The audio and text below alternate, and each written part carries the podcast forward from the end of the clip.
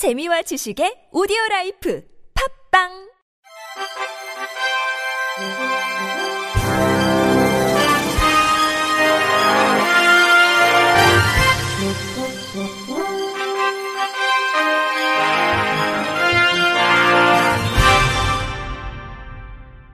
청취자 여러분 안녕하십니까? 3월 4일 수요일 KBIC 뉴스입니다.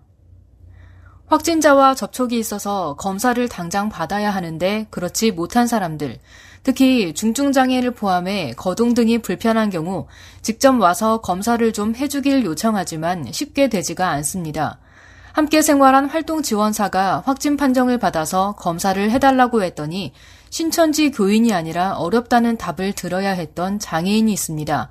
JTBC 이자연 기자입니다. 대구에 사는 뇌병변 중증 장애인 김재현 씨는 매일 활동 지원사의 지원을 받습니다. 안아서 옮기고 밥을 먹여주는 등 4시간 동안 밀접 접촉이 이뤄집니다. 그런데 이 지원사가 코로나19 확진 판정을 받은 신천지 교인이었습니다. 하지만 김 씨는 어떤 연락도 받지 못했습니다. 밀접 접촉자니 검사를 받으란 안내도 없었습니다. 심한 가래와 기침, 미열 증상까지 나타났습니다. 불안해진 김 씨는 보건소에 직접 방문 검사를 요청했습니다. 하지만 보건소는 어렵다고 했습니다. 신천지 교인이 아니란 이유였습니다. TV 같은 데 보면 중증장애인 와서 해준다고 그러던데요. 지금은 이제 저희가 다 그렇게 하는 건 아니고 신천지 교인들 있잖아요. 김 씨가 거듭 요청했고 어제 오후에야 검체 채취를 할 수 있었습니다. 활동 지원사가 일을 그만둔 지 열흘 만입니다. 그것도 내가 전화해가지고 검사 안 해주냐고 막 따지고 따졌어요. 거동이 불편한 중증장애인은 또 다른 위험지대로 내몰리고 있습니다. JTBC 이자은입니다. 국가인권위원회는 21대 국회의원 선거를 앞두고 중앙선거관리위원회가 시각장애인에게 비장애인과 동등하게 참정권 행사를 할 수 있도록 편의를 제공해야 한다고 어제 권고했습니다.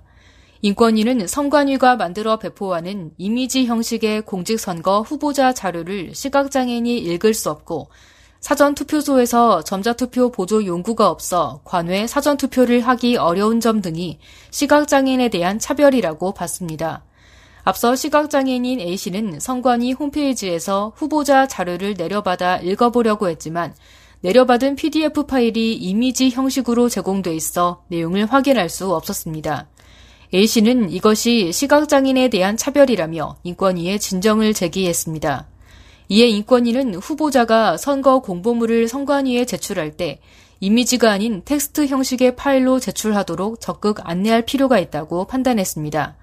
인권위는 시각장애인에게 후보자 측이 점자 외 다양한 방법으로 정보를 제공하지 않으면 후보자에 대한 정보 접근이 쉽지 않다며 이같이 권고했습니다.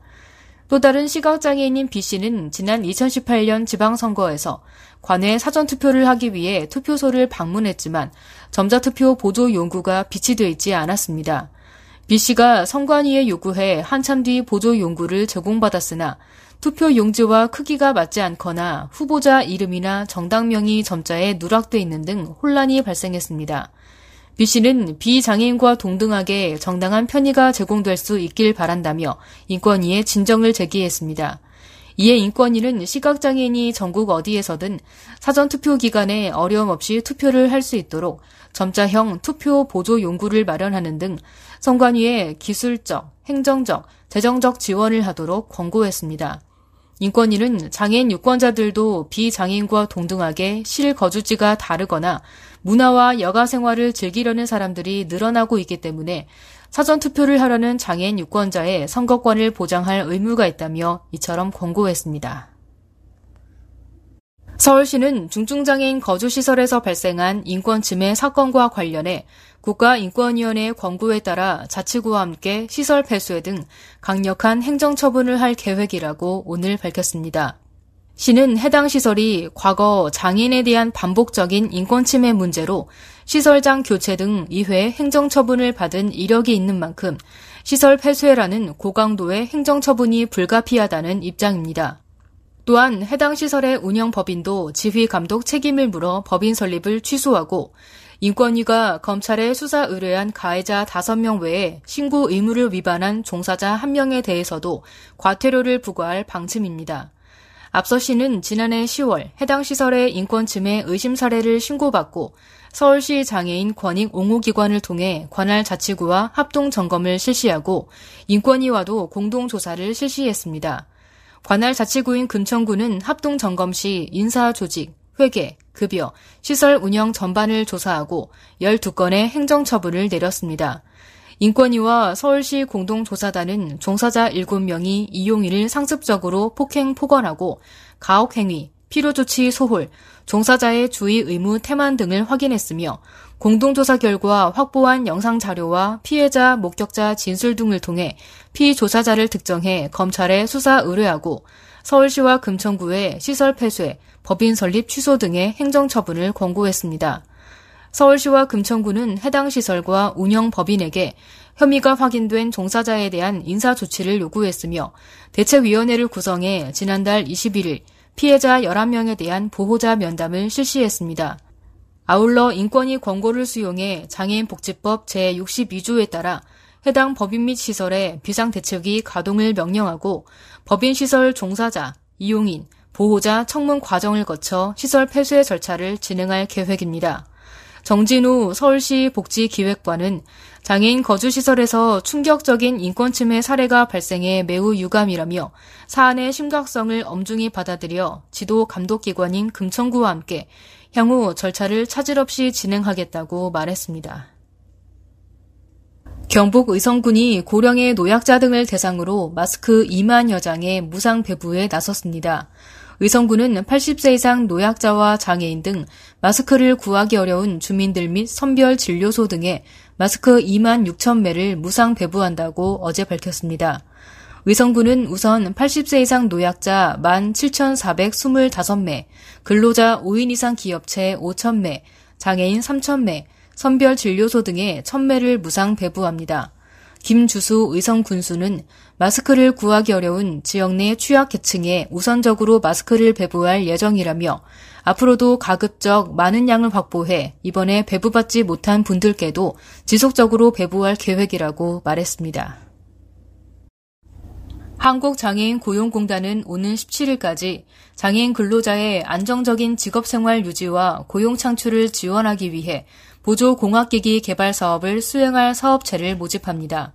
개발 과제의 범위는 장애인의 직무 수행과 관련해 업무 역량을 향상시키는 보조 공학기기와 국내 활용되는 해외 보조 공학기기 중 국산화가 필요한 제품, 기존 보조 공학기기에 새로운 기술이 융합된 제품 등입니다.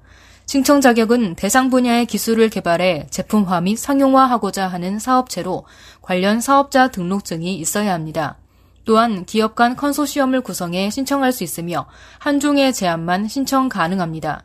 공모 기간은 오는 17일까지이며 참여를 원하는 사업체는 공단 홈페이지 공지사항에서 제안 신청서를 내려받아 공단 고용지원부에 우편 또는 택배로 제출하면 됩니다. 사업 수행 기간은 오는 4월부터 12월까지이며 기기 개발 사업체로 선정될 경우 개발비의 80%를 공단에서 지원하게 됩니다. 끝으로 날씨입니다. 절기상 개구리가 겨울잠에서 깨어난다는 경칩인 내일 아침 기온이 영하까지 내려가는 등 꽃샘 추위가 찾아오겠습니다. 바람까지 강해 곳에 따라 체감 온도가 영하 11도까지 떨어지겠습니다. 기상청은 내일과 모레 아침 최저 기온이 대부분 지역에서 영하로 내려가 춥겠으나 낮 기온은 일사에 의해 오르며 일교차가 크겠다면서 일부 지역은 오늘에 이어 눈이 내리겠다고 예보했습니다.